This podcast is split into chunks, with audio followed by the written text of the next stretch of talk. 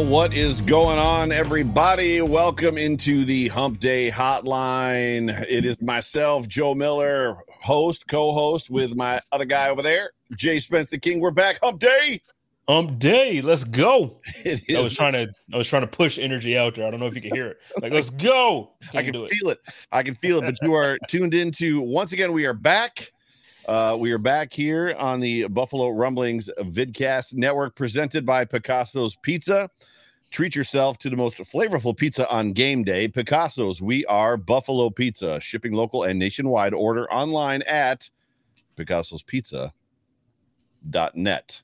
I don't know. I I can't wait to get back and get some Picassos. Honestly, not just because we're doing that read. Like, I can't wait to get back. I don't I don't know the last time I've had Picasso's pizza. Like it's been a long time. Like Picasso's is the one, and now I, I might get in trouble for this. They're the ones with the dinosaur, right?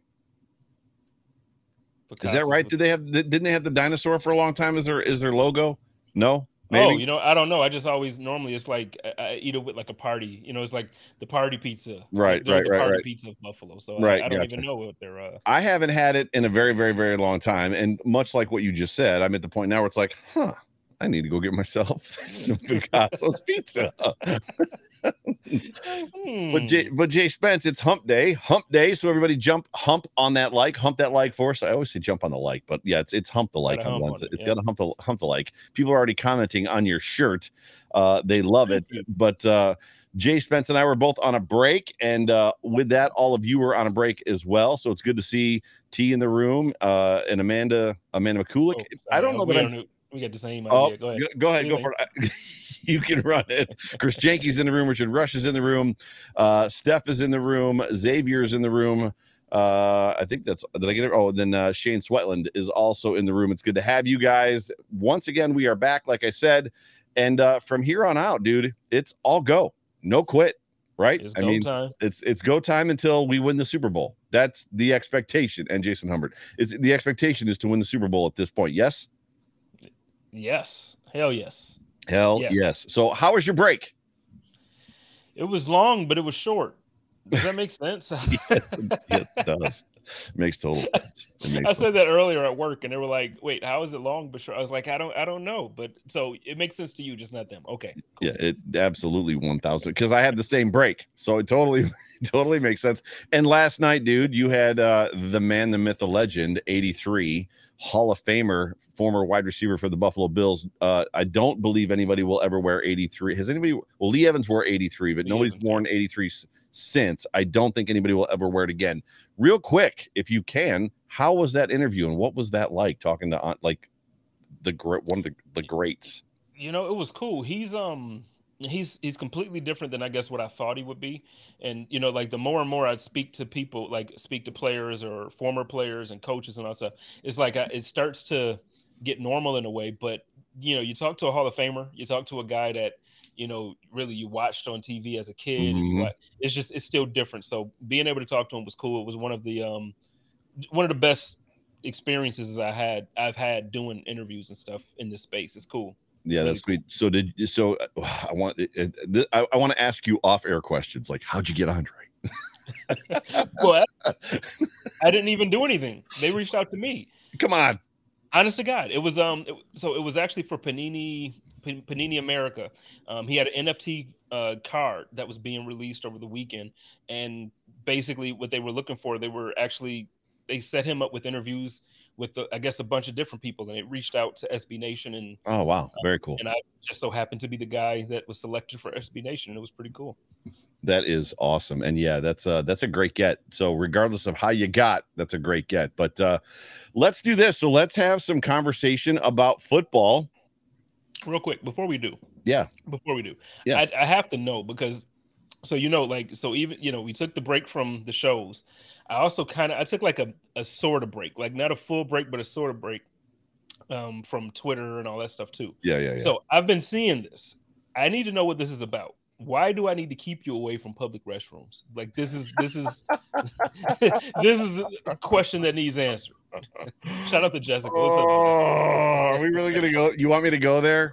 I Like i uh, just need yeah. to know because i've been hearing about it and i'm like what the heck is everybody talking so about sun, sunday night i did my show and that was after going to camp on Saturday, and uh, I had I, I so Joe Sangl wrote a book called "I Was Broke but Now I'm Not," and that book is basically Dave Ramsey light: how to get out of debt, how to live on a budget, and how to like you know transform your life financially, but not with like the whole Dave Ramsey program, which is phenomenal, but it's big. Like there's a lot to do. Like so, Joe Sangl's program is smaller, and like he has this saying in there that you have to get to the point where you've reached an I have had enough moment, right? So I've had enough.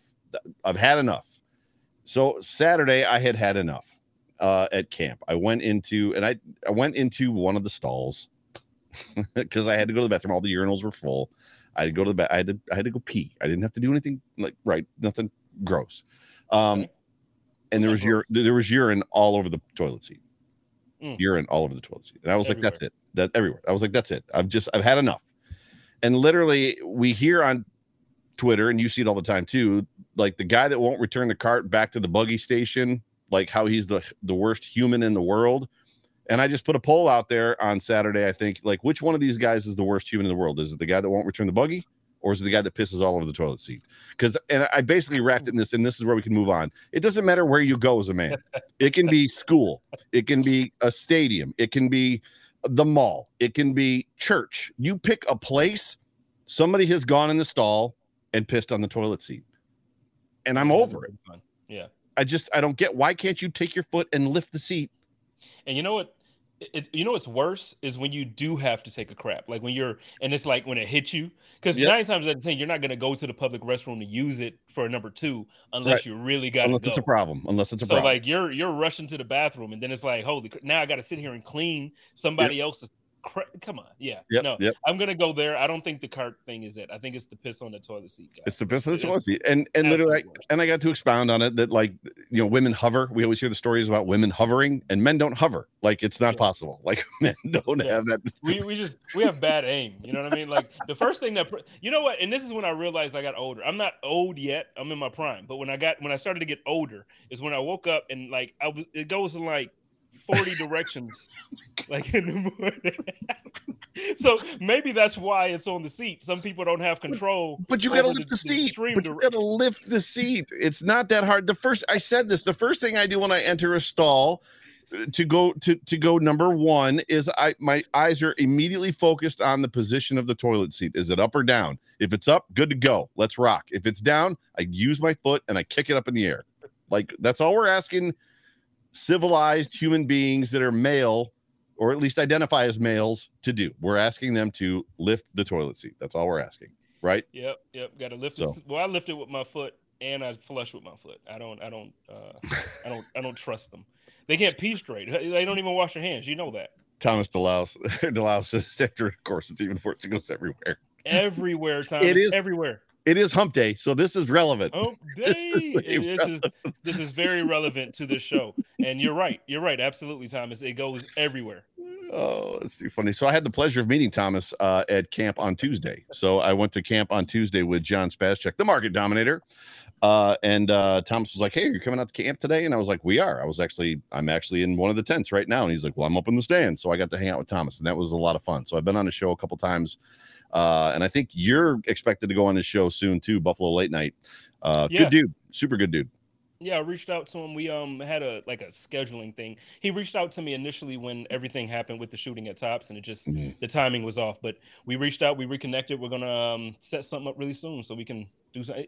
His show, the, the, the content that, that those those guys produce is amazing. Good Yeah, good work. Yeah, Really super, good work. super good. So let's do this. Let's talk football. Shall we talk football? And by the way, everybody, that was not scripted or rehearsed. He literally brought that up on his own. Yeah. That was Jessica's fault. Jessica said it in the comments, so I needed to know why we need to keep Joe away from public bathrooms. It was like, wait, what are we doing here? but go Uh, ahead. Okay, football. Football. So wi- let's let's talk about this real quick. This is where we're going to start the show. So the Miami Dolphins. Uh, clearly, it's it's come down. Everybody's known, and the NFL is interesting because there's a lot of places to go with this conversation because it kind of folds into the Deshaun Watson situation as well as it pertains to rumors today that the NFL was trying to cover up and push the news cycle down to get everybody to stop talking about Deshaun Watson and get them onto the Miami Dolphins. That's why they, you know, strategically dropped this news thing after, like the day after Deshaun. Although we've now found out as well that the NFL has appealed and they're seeking an indefinite uh, suspension for Deshaun Watson. We're not going to necessarily talk about that unless we go there. Miami, though, however, was it was a punishment was uh, handed down to the Miami Dolphins that I don't know that I saw coming. I, I, don't know that anybody necessarily was expecting it to come, but they got stripped of a first round draft pick for next year, a third round draft pick in 2024, if my memory serves me correctly. Stephen Ross has also been uh, fined one point something million dollars and suspended for the first eight games. He cannot be at any of the football games. And it's all based on the fact that he, they, he primarily was colluding with Tom Brady, uh, as well as Sean Payton. And as the story goes, and I'm just going to like get get the information out there. Mm-hmm. There was a plan. Tom Brady was going to retire from football, which he did. And the plan was is that Tom Brady was going to come back after the Dolphins and, and Sean Payton quit from the Saints, which he did. And that Sean Payton was going to get hired by the Dolphins and that Tom Brady was then going to get signed by the Dolphins. He was going to be given 10% ownership share of the Dolphins. And in 2022, this season, the Dolphins would have been coached by Sean Payton and quarterbacked by Tom Brady. Unfortunately for them, Brian Flores monkey wrenched the whole entire thing and blew the whole thing up. So going back to those reports that came out and the statement from and the and the lawsuit that was filed by Brian Flores, which clearly we now know there was merit to, a lot of merit to all of his accusations or all of his whatever you want to call those things, where he just all the things that he had said, all, all of his statements. Um, but when it what it comes down to is this is this is insane, is it not? Like to think that they were meeting in secret with Tom Brady and his agent, and his agent was setting this stuff up. I mean, it this, I mean, this seems a little. I just can't believe we. I can't believe this is where we are. Well, I'm gonna tell you one thing. First, do you know how pissed off I would have been if Tom Brady would have come back to the AFC East? Well, gone down to Miami. Are you they, kidding me? There's a rumor that that's not. uh out of the out of the works yet. There's a rumor that uh, that still may happen in 2023. He's not playing until he's 50, Joe. I'm not taking. I'm not accepting it. I'm just telling I'm you, he has he has he has a one year contract right now. He has a clause in the contract that he cannot be franchised, which means he has the 100 percent ability to walk away from the Bucs this year. Oh, by the way, who are no longer coached by Bruce Arians? They're coached by Todd Bowles. Uh, Gronk is gone, but there is absolutely a rumor out there that he is going to end up in Miami next year. I don't like it, and I don't want to talk about it. How about that? we got. I don't want to. okay, let's not talk about the future. Let's talk no, about. No, we can't. I'm just being petty. Like I, I don't, I don't like it because the thing is, so like that's the first layer of it for me. Like my first reaction was like, "Holy smokes, right. this was real!" Like if Tom Brady right. would have come back to the AFC East, it would not have been. Uh, well, I, I can't say I would have been scared because I mean now I'm. I still feel more confident in the team that we have, but still, just no, no. Secondly, you're right. The Brian Flores situation. Mm. That's deep, mm. man. Yeah, let's talk about That's it. deep. Yeah, because a lot of people when that when that first came out, there was you know what before I do before we do we got a super chat. Let's throw this yeah. out here. So Steph, shout out to my homegirl Steph, man. I can't wait. I am gonna meet her in person. We're gonna she's gonna be at the the not the home opener, the season opener in LA. Oh, nice in LA. Very good. Awesome. We going it's going down. But Very Steph good. says, I feel like I'm hanging out with my football besties again. And the new season of our favorite show is back on. Go Bills. Yeah. And you know what? That's the I, I feel like that's the perfect way to describe it. Because like this summer, I just I don't know, like I wasn't into it. And you know, like last year and the year before, we both went straight through. Like we oh, kept oh, yeah. doing shows. We didn't oh, take oh, yeah. a break really, maybe a week here or there, but for the most part, and man, I just I, I just couldn't. Yeah. I, it just wasn't there for me. And I'm so now, like she's right. Like now it feels like the show is back, and like we're all back together to talk about it. We're all like we're, we're you know we're binge watching last season, so that way we can kind of you know be right in the middle. Like it, it's it, it's just perfect, man. I can't yep. wait. Yep. Yep. Okay. Yep. Sorry. Now back to Flores. Ah, oh, this thing again. Yep. yep. Um. so Flores, like, so when that happened, man, it was like you had people. Obviously, they didn't want to believe him about a few things. The first thing was, you know, the stuff about tanking. Yep. We see that there was a Sorry. little bit of so good. Uh, you see that there was a little bit not complete truth to it, not to the point where they sat down directly and said, "No, we're tanking. No, we're throwing these games." Right. But he was led to believe, like, "Hey, we need draft position to be better, and for that to happen, I'm willing to give you a hundred thousand dollars every week." Yep. like yep. you know, and that's not saying, "Hey, go lose games and I'm gonna pay you." It, it is he just said it differently, and and then you get to I mean just everything. I feel like there needs to be uh way more fines, way more punishment. I'm I'm happy about the first round and the what is the third round, I believe. First yeah, first first and third, two years, two consecutive years. Yep. I think it needs to be a little bit more, but but 2.5 right. million total or 2 million total uh for the front office, so the owner, and then I believe I saw the vice president or the chairman or something the, like that. The heir apparent, the guy that has the right of first refuse, refusal when Stephen Ross decides to step away. There's so much. Go ahead, keep going. Sorry. Well, no, it's just both of the the, the five hundred thousand for one, and then two million or one point five mil for the mm-hmm. other. It, it's it's pennies. It's pennies to them. Change. To me, yeah. To me, that's yeah. Okay, you you find me a 1.5 or 2 million and I'm not doing okay for years. But right. them, he, he probably just he probably just sent a Zelle transfer. You know, I don't even know if you know business accounts to send them that high, but he probably just sent it over quick like it was nothing. We, there that, has to got, be he's got it in his PayPal account. Just sitting there. just has to be more accountability, man. It's like the NFL. Eh, now, now, I will say I am happy what they did today, where they they went back and they said, you know what, yeah, Deshaun Watson suspended for six games. We're going to appeal that and we're going to yeah, try yeah. and get more. Yeah. I'm happy with that. But what has to happen with situations like this, the ownership has to have accountability as well. Like mm-hmm. when, when these things happen, you know, now because I tell you what, the the judge for the Deshaun Watson case made a very good point. It's not equal. Mm-mm. A lot of the punishment that goes out towards players and stuff, even though we feel like it needs to be worse, right? It's way more harsh than it ever is for ownership and front office members, and that Agreed. that has to change. Agreed, and and you need to look no further than you know Josh Gordon, right? Uh, who has basically lost his entire career for uh, substance for use, a use of a substance that is now legal in yeah. the majority of the states of the country. And uh, smoke this stuff all the time. You know what I mean? It's legal. it's legal. Um, or Calvin Ridley. If anybody's got a beef here, if anybody's got a beef, Calvin Ridley bet on games when he wasn't playing, uh, bet on games that he wasn't playing in, and he wasn't playing. Period. And he got a year. So I think I think the there was there was a there was a man good on the good on the NFL at first for uh you know holding the integrity of the shield right? We're not going to allow tam- tampering. We're not going to allow you know people doing you know back channeling doing things in the dark yada yada. So it was great to see that part of it but then that that, that watson thing was looming out there. And then this whole notion of well it sounds like they're it seems like they're trying to squash that news. And then the news came out today that they are appealing and they're seeking an indefinite uh, suspension which helps. Um i don't know what's going dude the browns be wilding bro. Like i like the whole like we know that some of our female fans are triggered by this new it's like well if you know and then the whole you know deshaun watson showed public remorse no. He is in he is basically claimed innocence from the st- he's written uh, 20 something checks to women voluntarily to get them to shut up while saying i didn't do anything wrong that's not showing remorse publicly and then just the whole idea of this nonviolent assault, I don't even know what that means. Um, and I know it's been talked about a lot. Uh, both like I know Kyle Brandt talked about it. They were talking about it on the radio today.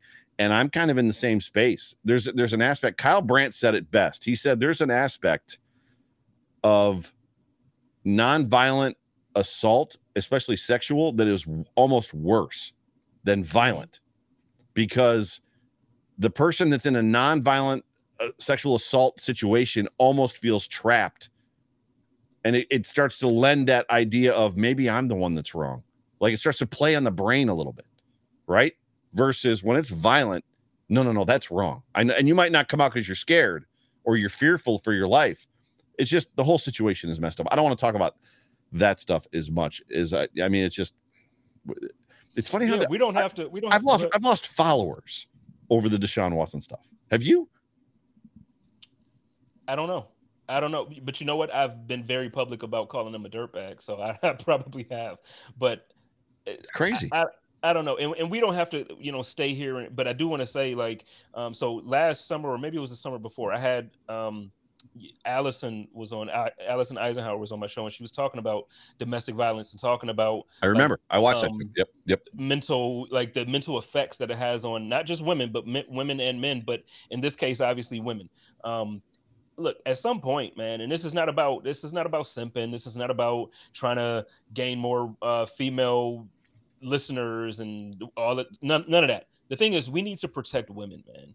And at some point, the organizations who hire these people or who who um, represent these people need to take a stance and say, no, we need to protect women. And then yeah, from yeah. there, let's protect people. Let's protect children. Let's protect because not every man is like an alpha male who is out there just pounding the table. Some guys are a little bit more passive, and some guys don't know how to like men are abused as well.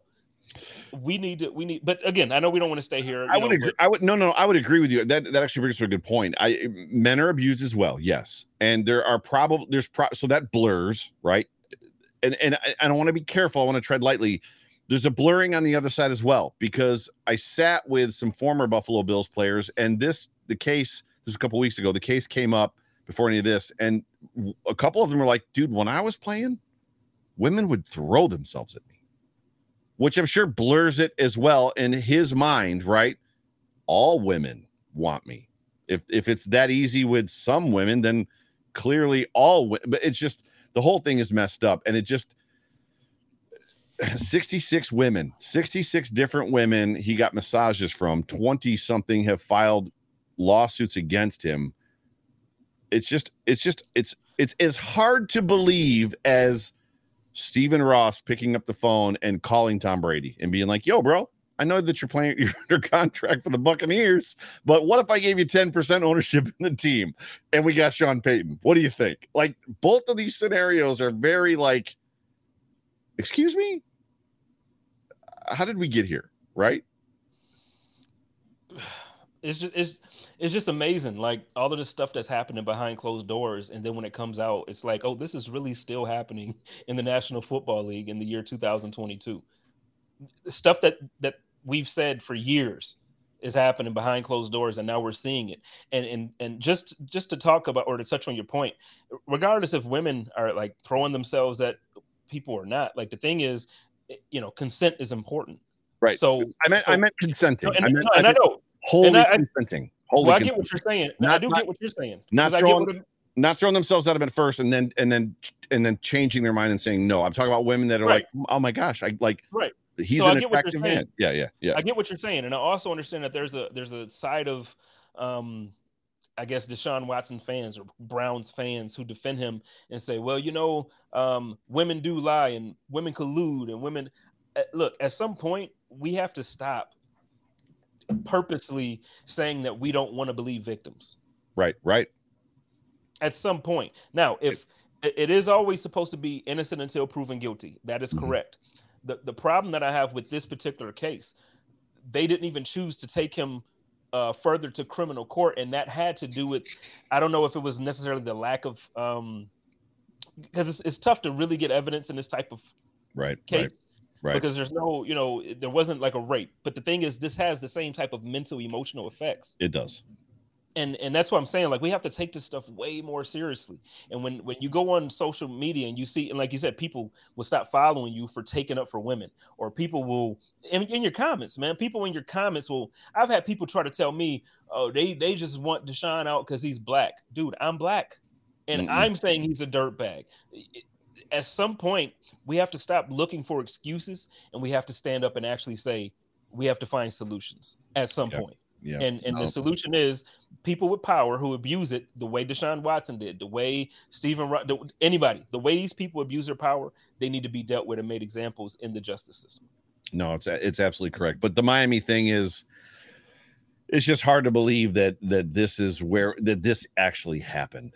I mean, I and I'm not naive to the fact that tampering does happen on some levels. That's why the NFL moved to a tampering period because guys like Langston Walker and and and uh and Dockery are like in Buffalo at One Bills Drive. Free agency opens at four o'clock, and those dudes are standing at the podium at 401 doing their press conferences because they just signed $30 million contracts. Uh, Derrick Dockery, right? So it, uh, there's it's like, wait a second, timeout. How how did this how did how, how did uh something happen?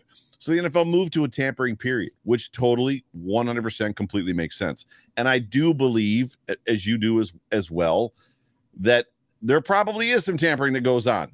Hey, Spence, I don't I don't get the feeling that you're very happy over there, right? And it's probably somebody that's down the totem pole somewhere in the organization. I get the feeling that you're not too happy. What do you think of the Buffalo Bills?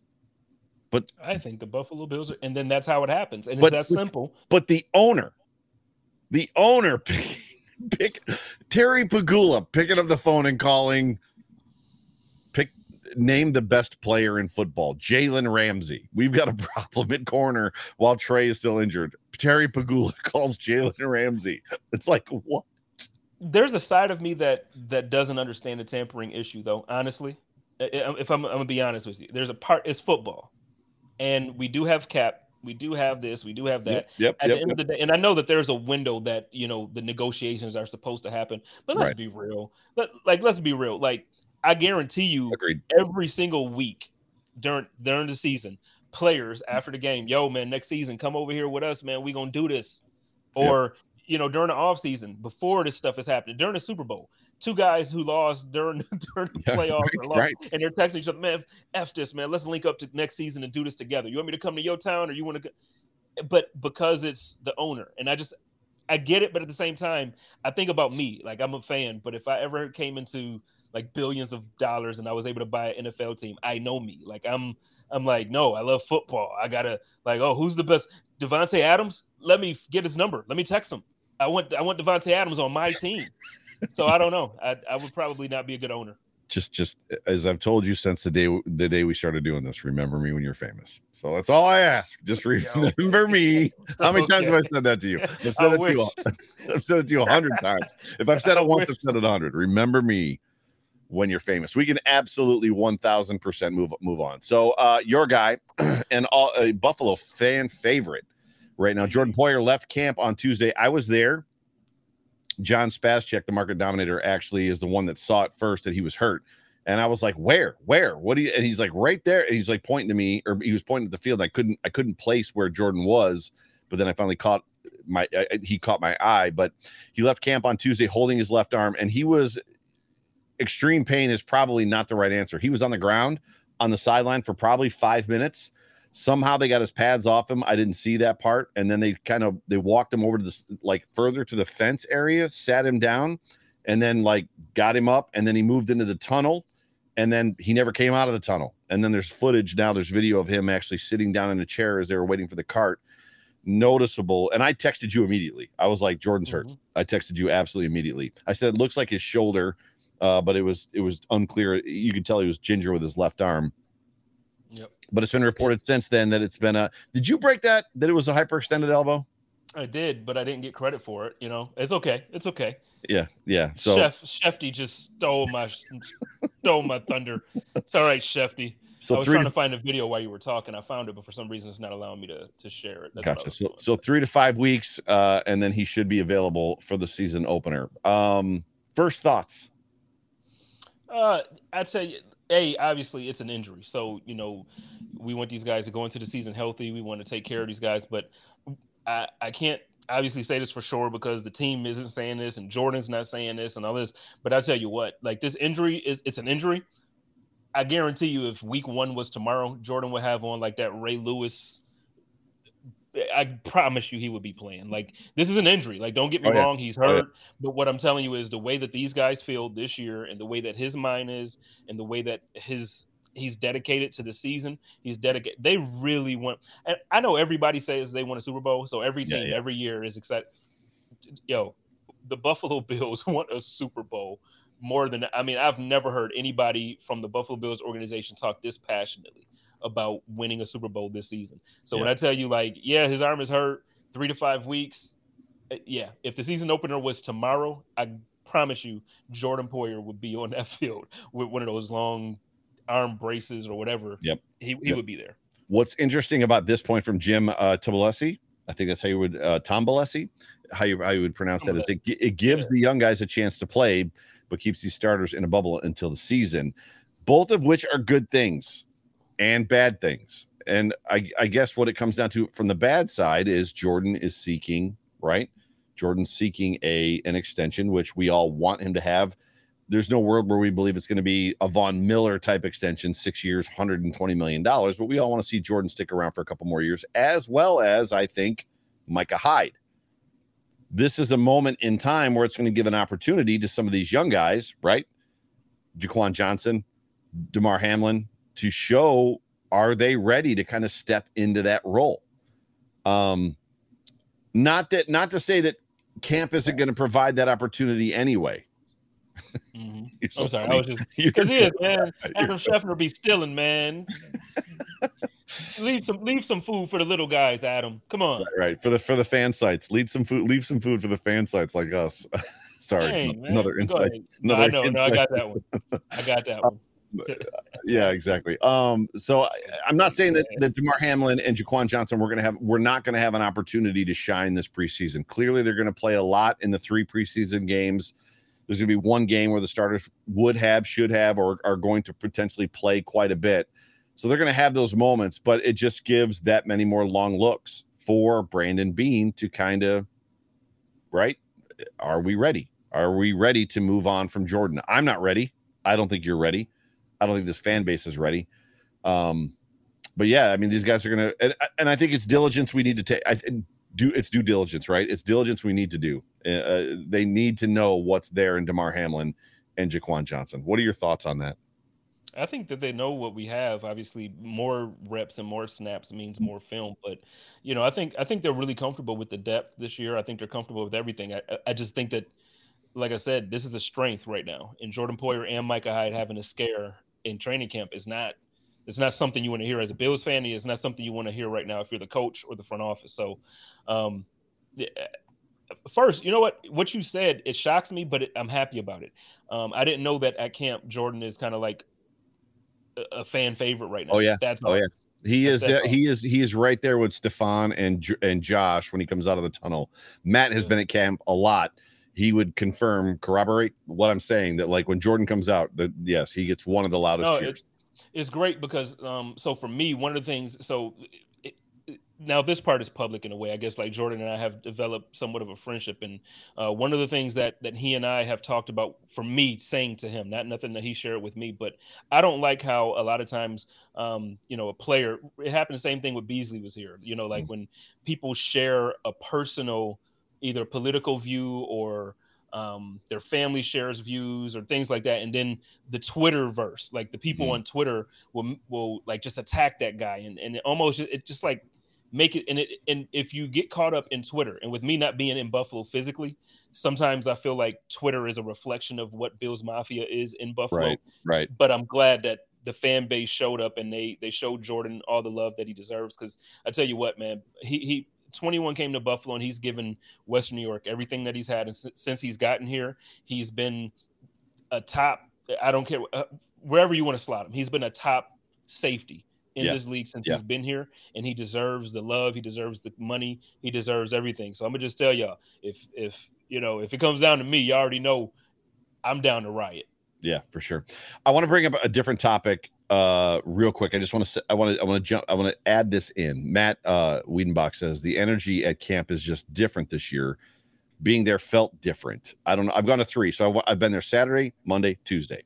I don't know how to pinpoint it but the energy is just way up and you can feel the drive uh, more than years past. I agree with this.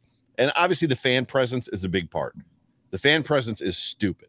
Like i've been going to camp for i don't know how long I think Marshawn Lynch's rookie year was the first year that I ever went to camp. That's how long I've been going, where literally you just stood against the fence, right? And they were playing on the field right there.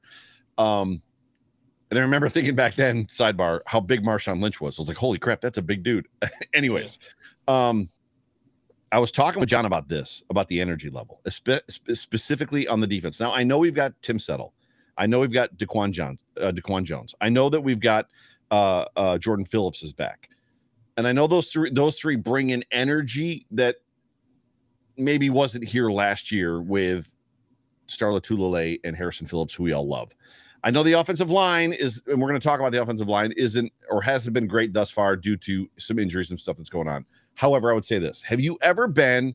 Are you are you aware of? Do you agree with the philosophy that certain people elevate the level of play or le- elevate the level of talent or elevate the level of they raise the bar. Certain people raise the bar and everything changes around them because of what they bring. Do you do you do you ascribe subscribe to that? Yeah, I'm, I'm assuming that's what you're saying Von is. That's what exactly where I'm at. So like for me as a I've been a professional musician for most of my life. Every situation I've been in where I've been around other band members, even new ones, there's a there's a measure of them bringing their game up to me. There's just something about me being, and, and this sounds braggadocious, and I'm and I'm sorry, but there's something about me being present that there's an, a different expectation. Uh, the bar is just at a, at a different level. I think that's happening with Von. I think there's a we haven't had a guy like Von here.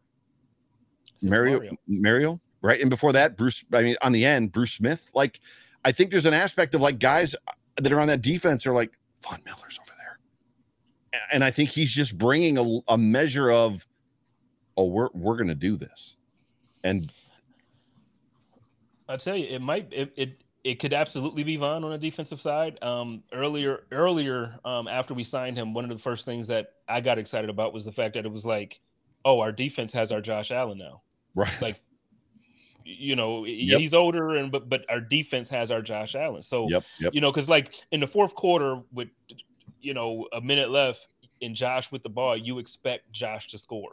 With Von Miller on the field with a minute left, now you expect the defense to stop the offense, and and it just happened. So so Von Miller being there with the two Super Bowls in his experience, coming from uh, winning a Super Bowl last year and all this stuff, it brings a certain energy. But right. then, like I said, couple that with the disappointment that the guys who are still here, most of the guys, most of the guys have that bad taste in their mouth from last year, from from the the Chiefs you add that disgusting taste in your mouth mm. on top of Von Miller, on top of now Josh Allen is the darling of the league. So on top of like it just hurts that we lost that way. Now all summer he's done he's probably done 15 interviews a day. Yeah. yeah. Literally. Like yeah. he's done events. He's been everywhere. In every single place he's gone, Josh, so how does it feel now, man, about that 13 seconds, man? And they make fun of it and laugh. I'm telling you, it's eating at these guys. They get tired mm. of hearing about it. They get mm. tired of talking about it. They get tired of the questions. Von don't have that pain, but guess what? he can he can eat off the pain. He can feed oh, yeah. off the pain. Oh, yeah. And then coming in here with the expectations like Joe was talking about, the, combine those two things. And this, I'm telling you, man, I have not talked to, I have never talked to any Bills player before doing this pod or like since doing the pod and felt that they were motivated to really win this way, like I do the way I am right now. I have never felt this type of motivation and the good news is and uh, those that have been at camp can can confirm this Leslie Frazier said either last year in the offseason or recently that as good as Tremaine Edmunds is, the thing that we're missing are the splash plays. In order for Tremaine to get his next contract, in order tr- for Tremaine to become one of the greats, he's got to he's got to start making splash plays. The dude is beginning to make splash plays. Like it's and I don't know if it's because he's trusting himself, which we've heard a lot about.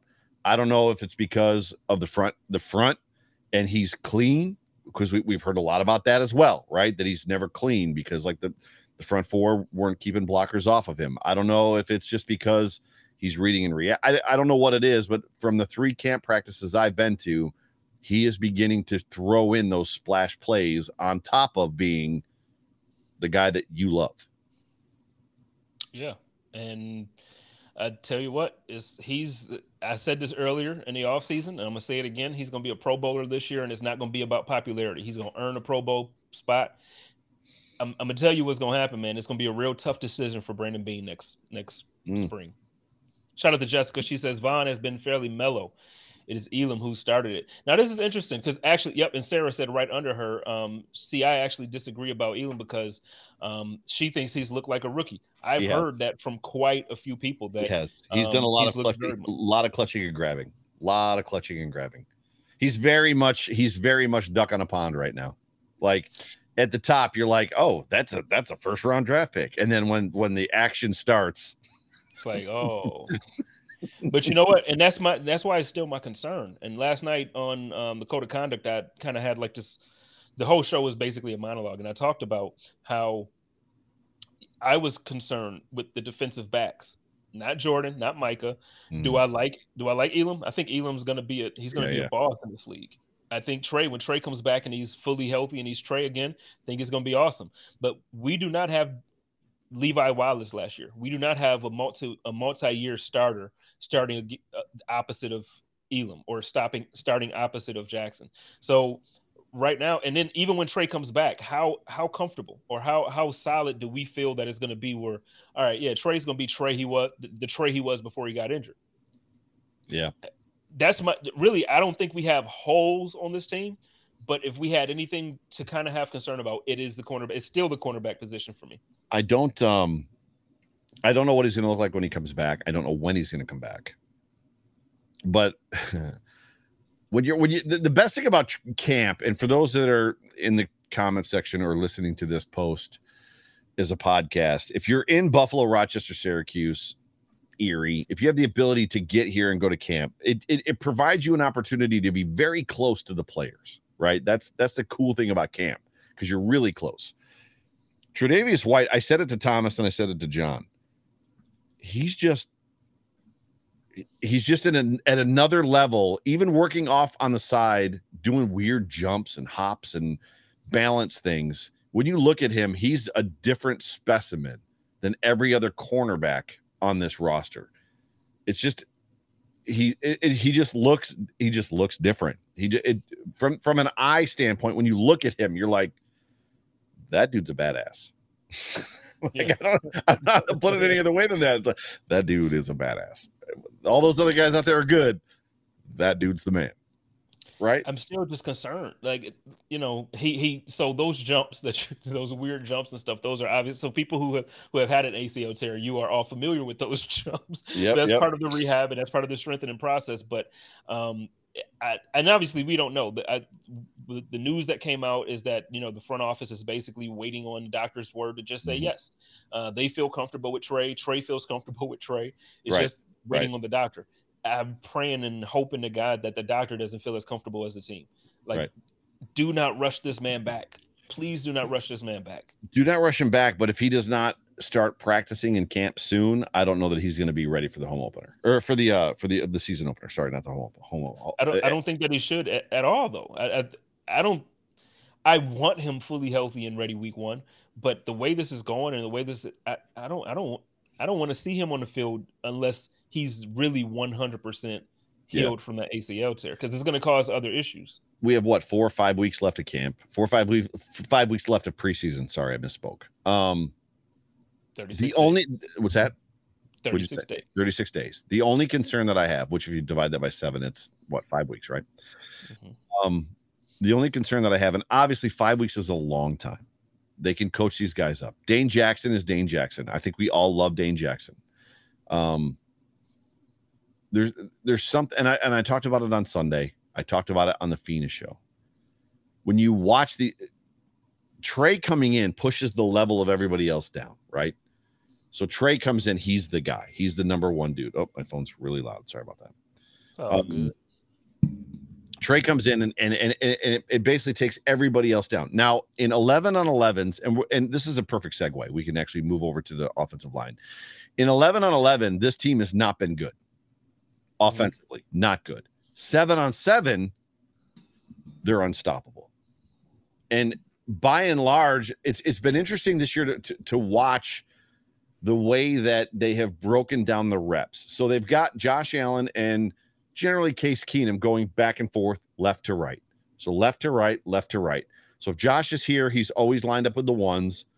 And then Case is here and he's lined up with the twos. So on Josh's side, it would be Stefon Diggs. And then behind Stefon Diggs would be, you know, X, right? Mm-hmm. The second guy on the X, which in the last three practices has been Isaiah Hodgins. And then over here on Case Keenum's side, it's going to be uh, the number one or whatever. Actually, I've got that backwards. X over there, and then it would be the number two. Gabe Davis was behind him, and then so when they swap Josh, so Josh is always with the ones. Case is always with the twos. All that to say this: watching Stefon Diggs set up these corners, it's not fair. It's literally, it's just not fair to watch these practices and watch Stefon Diggs has has this incredible ability of allowing, and you played backyard football, so did I. And you're mm-hmm. like, my guy's covered. And generally, when you're playing backyard football, if you feel like your guy's covered, he's covered. Whoever's playing Pretty much. Pretty much. and Diggs has this way of keeping the defensive back on his hip while he's doing whatever he's doing. And then he'll just flash a shoulder and open up an arm, and then there the ball is. Bang, and he's got the ball and he's caught it. It's it's a mind game with Stefon Diggs. I'm not saying they all have it, but Stefon Diggs is really it's concerning for me because Cooper Kupp is the guy, right? I mean, what do you have 1400 yards receiving last year? I mean, Cooper Kupp is the first dude we're going to be facing. Now, how does the field balance with this new and improved defensive line? Von Miller, he knows that offense. He probably he probably will be able to stand there and listen to their checks. I'm sure they're going to change your checks, but at the end of the day, like he knows that offense, I'm sure, right? Mhm. I just for me, I have I have a measure of concern just watching Stefon Diggs against Kaiir Elam, Dane Jackson, the one and the two, right? I mean, he's Well, just yeah. I don't want to say he's you making him look silly, but he's making him look silly. Well, no, well, you're saying everything that I just my little rant that I had ten Mm. Yeah, minutes ago. true. You know, you're you're just agreeing with me because what because so my argument so so the people who are going to disagree with me, well, no, we should be fine with with the number one uh, or round n- number one round pick draft a draft pick for our cornerback and Dane Jackson from last year. We should be fine until Trey comes back. Okay, if that's the case. Last year with those guys, we didn't go up against offenses that really had good quarterback play until we played against Tom Brady. He Right. ate us alive in the first half Right. and then until we got to the playoffs and faced Patrick Mahomes. And guess what happened then? Yep. I think we all remember that neither offense could get off the field. Like they Right. were on the field the entire game. So with that being said, I, I am concerned about that. It, it just it just is what it is. We're starting to this isn't last season. We're starting off against good quarterback play with good wide receivers. Right. You you mentioned Cooper Kupp. Guess what? I know you're not a huge fan of Allen Robinson, but guess what? If you go and look at the clips that's coming out of LA right now, out of their training camp, Allen Robinson is so- doing the damn thing right now. He's out Yeah. there looking like what, what we're hoping Gabe Davis is going to look like this year. That's you- what Allen Robinson is looking like right now. Do you have any um what's the word? Do you have any hope in the fact that Dane Jackson is a more physical corner? And like will be probably teamed up lined up against Allen Robinson? Uh, I don't know. I don't know. I don't know if because I don't know if the Bills from their cornerbacks. I don't know if they pay like play like a physical game. You remember I don't feel like we're the physical team, which I, Yeah, I wish that a- we were. You're not super press man, that's for sure. I agree. Yeah, and I, well, I feel like a lot of times the teams that are physical, that punches in the face, those are the teams we struggle against. Yeah, and I yeah. just wish that our defense was a little. And I don't know if Von's presence and uh, Tim Settle and Daquan Jones and like these guys might change that identity. right, right. I feel like that's where we struggle. So yeah, I guess you know what I will say. I, I hope that Dane is a little bit more physical, and I hope the team plays that way. I do. Gotcha. So all that to talk about the offensive line. Mhm. So through the through the first two weeks of camp, uh, the offensive line has been patchwork at best. Uh, Roger Saffold is injured. Ryan Rick Bates is injured. Uh, Dawkins was MIA for a little bit, and Spencer Brown has not been uh, involved in team drills. And it's looked like it. So Tuesday, I think the count was five sacks between the first team and the second team, and four interceptions, of which Josh Allen had one. Uh, in- interestingly enough, just throw that in there for those that weren't at camp. The wonderful video that you saw on all of the Bills' social media of Dion Dawkins c- catching that ball out of the air and running for the touchdown, which we love Dion, right? The snowman is in the house. Uh, that was right after a, a wonderful Tremaine Edmunds interception. So Tremaine had dropped into coverage and was drifting back and just reading Josh's eyes as it seemed like Josh was hell bent on getting the ball to Stefon Diggs, forced it a little bit, and then Tremaine just went up and got it. So that interception happened. The very next play, the ball was tipped. Uh, uh, uh, Khalil Shakir tipped it, and then it was tipped again by a defender, and then Dion Dawkins, as you saw, plucked it out of the air. All that to say this, I guess.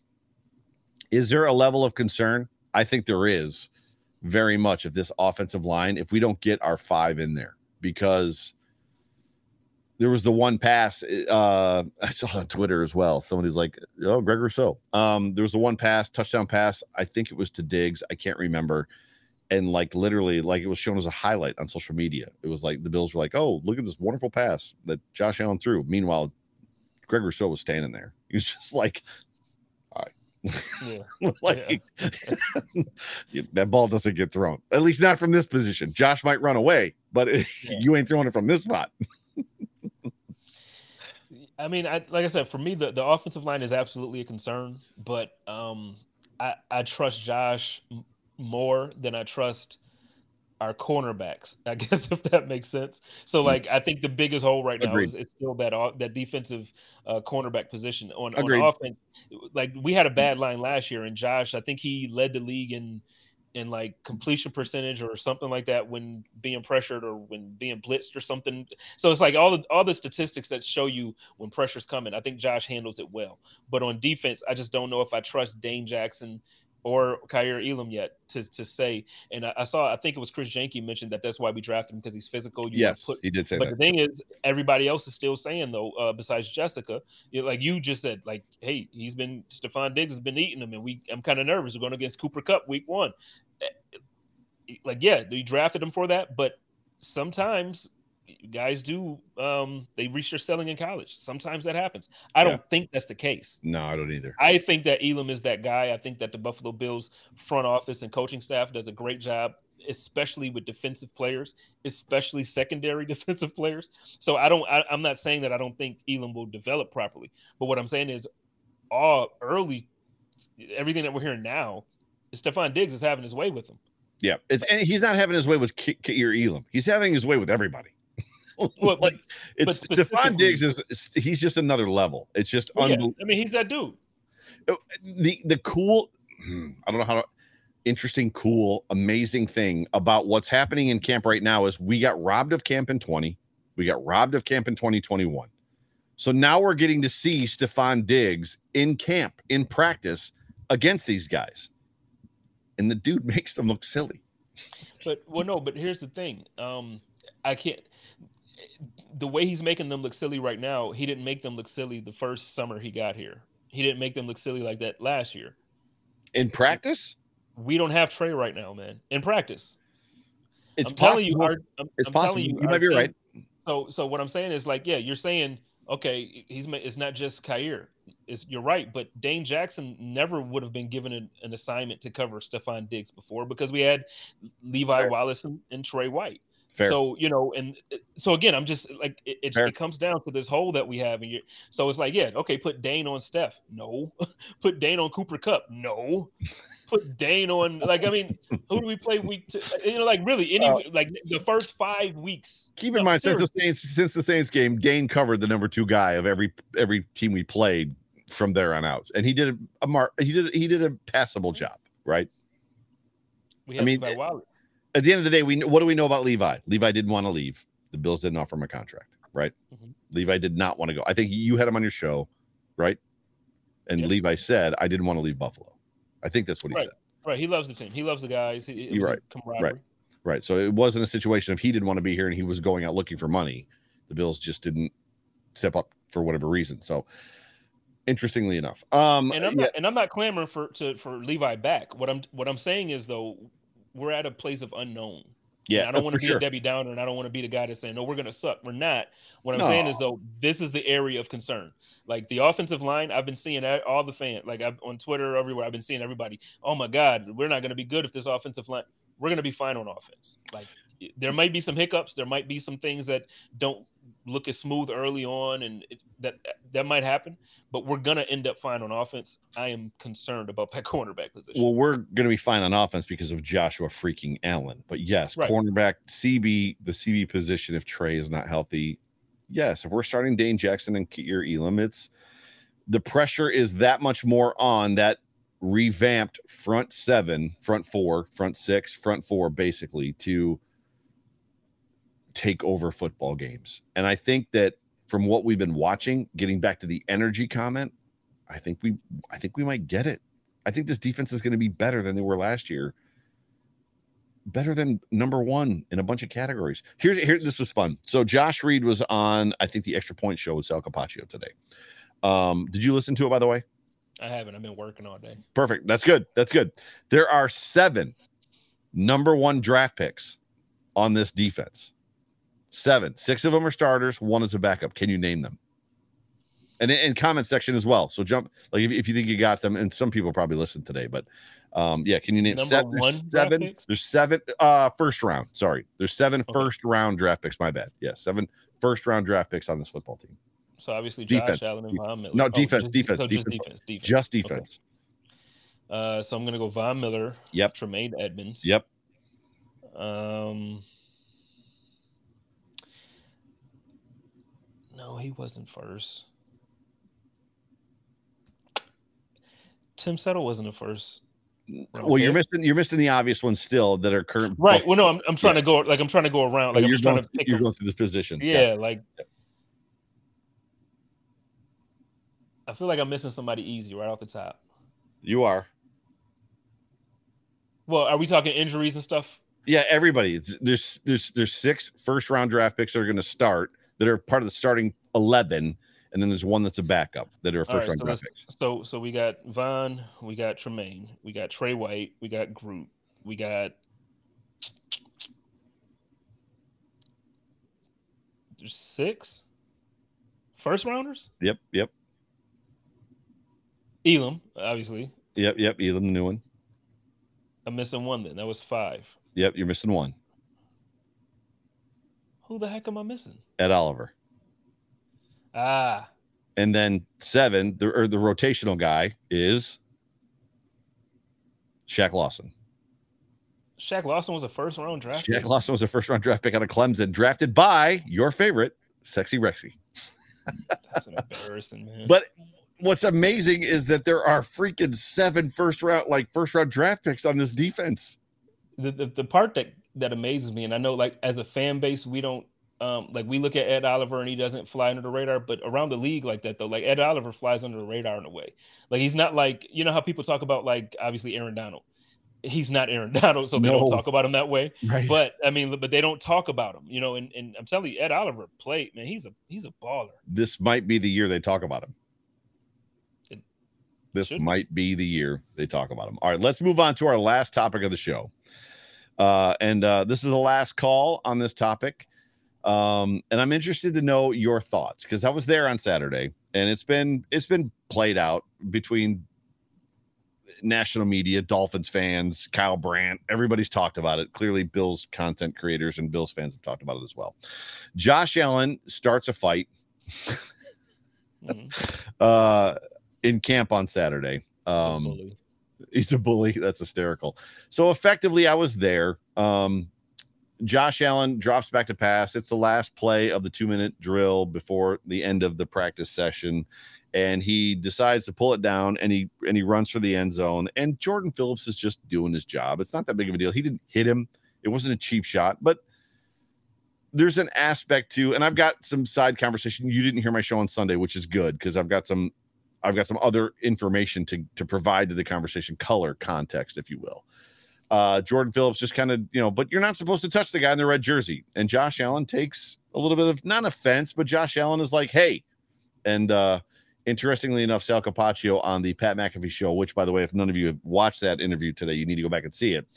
Josh is about the only guy in the offense that can look eye to eye to Jordan Phillips. So he pushes back. And then those two begin to tussle, and then they're pulled out, and the pile is consumed, right? And then after that comes Gabe Davis flying over the top, Stefon Diggs flying over the top, like all the things that you don't want to see happen. Like Stefon Diggs should be running in the opposite direction, right? Not that he's a wuss, not that he's afraid to fight, but the last guy you want to see jumping on the pile is number 14. quarterback or your starting receiver. Those are the Number- two that you do not Number want 14. Can 14 please not jump on the freaking pile? Oh, so where where are you on this idea? So do we love it? Do we hate it? Where are you at? I love it. It's football. It's, football. It's Josh Allen is a football player, and he's like really a football player. He's not. He has the personality, so you might get food sometimes. It might be like, oh, this guy's this guy's a superstar, so he's he's built for TV. Yep, okay, yep, he yep. is, but he's built for that football field, and he's a doggone stud. Okay, so you might want to worry about the defense. Okay, let's worry about Jordan Phillips first. You were is Jordan Phillips okay? That's the that's the question. He fighting Josh. Is he okay? Is Jordan okay? Who else got hit? right. Okay, because that's the is Tremaine okay? Did he catch? Did he catch your hand? Did he catch the paws? What happened, man? Because I'm telling you, Josh is a beast. Stay out of Josh's face. That's all I'm saying. Yeah, for sure, for sure. It's it's I don't hate it. I don't I don't know that I love it, but I definitely don't hate it. I think there's a what they weren't even in pads, right? So there weren't any punches thrown. Josh pushed Jordan in his face a little bit. Um broke his jaw. Yeah, right. immediately broke as soon as he touched him, he broke. He touched his face mask, and Jordan Phillips' jaw broke. Right. it's uh, which, by the way, uh, side note, when you watch Case Keenum and Matt Matt Barkley throw the football versus the way that Josh Allen's passes come out of his hand, yeah. oh my god, it's on. It's what is happening right now. When Josh Allen throws a football, you're like, oh, oh, okay. I would feel like the receivers would be annoyed a little bit. Like, you know, it's like you you get used to the the rhythm of Josh, and then all of a sudden you switch to Matt Barkley or you switch to Case Keenum, and it's just like, wait. I, I will be on after three days of practice. Tuesday, I'm standing in the stands and I'm watching, and it's hard because I love Matt Barkley. Matt Barkley's a good dude. Like Josh Allen is great friends with him. They want him on this team. I want him on this team. I felt bad for the receivers that Matt Barkley had to throw to. It just, it was awful it just wasn't great. Anyways, sorry, I, I totally uh, sidetracked us. As far as the fight, I want, him, I want him as a coach. Right, right. And, and, to me, that's not a slight. Like, and I don't know why people take that wrong. Like, I think Matt Barkley, he he had a, a good career for what you know for how his career went. He had a good career, and I think he's a brilliant football mind. I think he gives Josh Allen comfort. I think Josh Allen finds some type of um, like a level of he, he trusts him and he's able to go to him and confide in him and, and those things that your quarterback needs he has in Matt Barkley. So make him a coach, make him an assistant coach to the like an assistant QB coach or something like yeah, make yeah. up a position yep. for him. But I, I, there's no need. I don't if if knock on any type of wood, if Josh ever got injured, I don't want to see Matt Barkley throwing to Stefon Diggs against the New York Jets. I don't want to see it. Right. For some reason, I felt like I thought that the first day of pads was Monday, but apparently it was Saturday. And uh, Chris Jenke is correcting me. Thank you, Mister Encyclopedia. Uh, that's why we love you being a part of our show. Um, so, anyways, uh, getting back to the fight. So, context, color, if you will. So, I talked to a player on Sunday, and he basically told me that uh, there was really nothing. And this was this was bef- so Sunday morning after Saturday was when like the world was churning with you know the the bickering Bills and the Bills are fighting in camp and Josh Allen is starting fights with the defensive line and it's just bad news. So I literally just was like, dude, have you seen like what's going on on Twitter right now? And he's like, yeah. He's like, it's just a bunch of trash. He's like, Josh literally, he goes, it was all, he goes, when Gabe and Stefon jumped on the pile, it was just fun at that point in time. And he said that Josh was literally just trying to fire up the offense because on Saturday they had a horrible practice. They were awful on Saturday. Yeah. And there's an aspect of it, it, it's a hot it's almost a hockey thing. There's something that, like in hockey, there's players that fight. There's guys that are kind of like walk around like they're tough guys. And then there's the dudes that have all the talent that the other dudes all protect. Right. And in hockey, when the dude that has all the talent that the other guys usually protect is out there throwing punches, it's because he's sending a message to everybody else that this isn't my job. And if I'm pissed off, you should be pissed off too. And that was kind of the feeling that I got from the whole thing that Josh was sending a message to the offense that what we did today probably wasn't acceptable. Like you guys need to fight more. That could be. That could be absolutely. The way I take it, um, so I'll take it the way you're saying it, but I'll also take it from a standpoint of, um, at this point, I trust Josh. I agree. So like you know, like I don't I don't think Josh is ever going to do anything in any situation, whether we practice or a real game, that's going to put us in a situation to just outright not be winners. So I don't think he would have done something serious in that situation in practice to really cause anybody to really be in a position to get injured. I know jumping in pouch you can get injured by playing, so I know that. But I mean, like there was nothing real there. Um, and then you know, even in a game, like I know the first couple seasons we had some moments where it's like, oh my god, Josh, what are you doing? At this point, there's nothing that anybody could say to me about Josh Allen and I'm gonna be like, yeah, that was dumb. Nothing that you can say to me about Josh. Like Josh Allen literally can do anything on that field, and I'm he I got him. Like I got him. It just yep. is what it is. So I'm with you. So yeah. like the, the amount of rope that Josh Allen has with uh the mafia right now is pretty incredible. Right. Well, the thing is though, it's like I think he has the rope because he really he not just because he's the guy like he's the likable, lovable guy, but a he put the work in, and not just the the normal yeah, I want to be a leader in the locker room and I want to uh, win games. You can fit like every year, you can visibly see where he he improves. Oh yeah. You can visibly see the work yeah. that he puts in. You can visibly see when he's angry. You can visibly see when he's in the zone. You can visibly so it's like he he's proving to us every single week. Mm.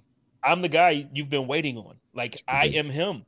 So it- it's like at this point, like now I've had four seasons to watch this guy prove to me week after week that he's the one I've been praying for. This is gonna sound real bad, but this, th- th- he's the guy I've been praying for. You know what I mean? Pause. He, he- he's the one. I, there's nothing that anybody can come and say to me, and that's why I said years ago I was on a show with you, and you.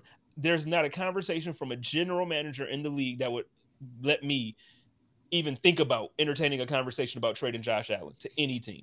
And I What a- said that before he had his runner-up conversation. what a weird conversation that was. Looking back at it now uh, hindsight is always 2020 um 2010 in this case. But like the things that were thrown out and the people that were thrown out who i would rather have right now right tyler tyler lawrence or uh trevor lawrence rather uh who had even who was in college at that point in time i'd rather have that Dude, guy I'll never let Judge live that down, man. Judge Mathis, I'll never let him say live that I wasn't gonna say This his dude name. said he was going to take Trevor Lawrence over Joshua Patrick Allen. So y'all want to go go over to cover one and y'all jump on the Bills or what's their show name again? The Air Raid. Air Jump Raid on the Air Raid hour and y'all go tell Judge Mathis to eat his words. He should never ever ever have said anything crazy like he would take Trevor Lawrence over Joshua Patrick Allen. And this was even before the dude left Clemson. the, the dude was like the dude didn't even get drafted yet. We knew where he was going. That's but the true. dude didn't even. And then I think one time, uh, yeah, Chris Christians, he said Kyler Murray he would take over Josh. she said Kyler Murray. That's right. It was like four people. Kyler was a rookie that year, hadn't played it down, or no, I think it was was the second year, whatever. But regardless, That yeah, was the second year. And, was- and actually, also speaking of, Mathis owes us all a tattoo on his ass cheek of Josh Allen jumping over his ass crack because he lost the bet. He said if Josh Allen threw, I think it was like if he had 35 touchdowns and something, he would, you know, he would or what did he forty. say?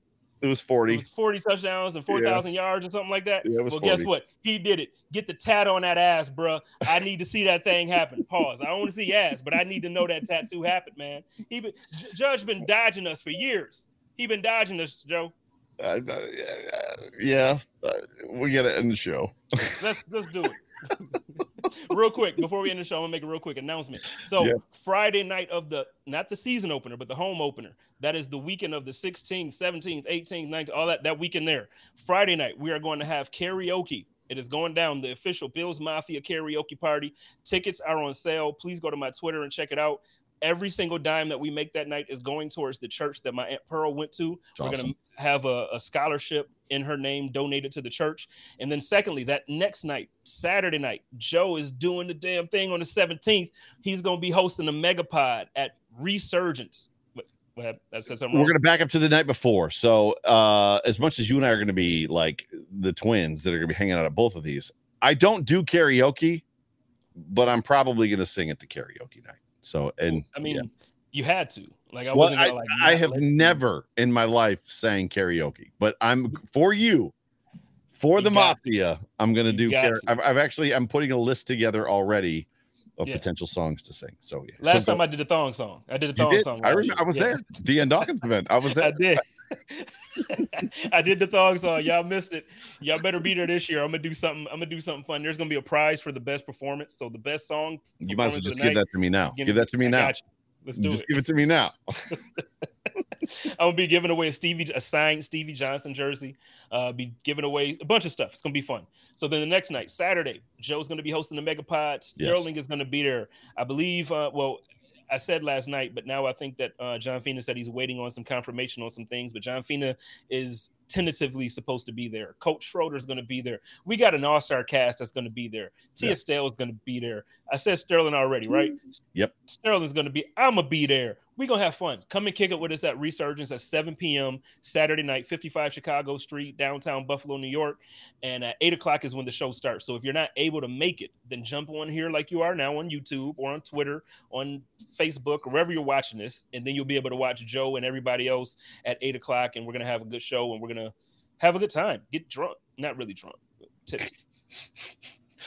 and, and unfortunately, there's nothing going on going on on, on Sunday night. So we gotta figure we gotta we gotta come up with something for Sunday. Whether it's all Sunday just, football. just watching football, going all of us going to one place and watching football all freaking day long, Yeah. right? I can't do it. Uh, Yeah, how do y'all like to? Y'all hang a lot. Like, so it's gonna be Friday, Saturday, all day Sunday is football, and then Monday night or Monday afternoon to Monday night midnight, y'all gonna be partying and and y'all it, it- that, that don't bother you. Y'all not tired on Sunday at all? Hang on, hang on, You got to work. hang on. Anything you want, It's still loud. anything you need. There you go. it was still loud. This mic is so doggone good. I love this mic. So there you go.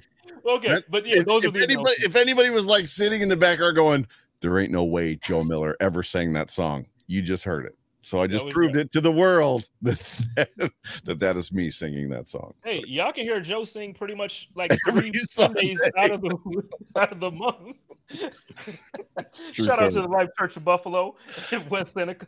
True story. Why don't you ever why don't you ever plug your church, man? Y'all got a nice facility. The building's amazing. Um, I do on Twitter, so I'll put it out there on Twitter if anybody's looking Yeah. to looking for church on a Sunday morning. But uh, I don't do it on the shows a whole lot. But uh, dude, we are we are long in the tooth. It's like a quarter after. hey, let's get a go bills from everybody in the comments. We love y'all. Joe, send us on home, man. Send us out here. Ladies and gentlemen, you have been tuned into the Hump Day Hotline on the Buffalo Rumblings Vodcast Network, presented by Picasso's Pizza. It has been so awesome to have you. For myself, Joe Miller, and my co-host, uh, Jay Spence, the King. We love you guys. Uh, we appreciate you guys. This is step one, day one of a, a 2022 hopeful championship season from the Buffalo Bills. For myself, for Jay Spence, the King, go Bills, Go Bills. go Bills.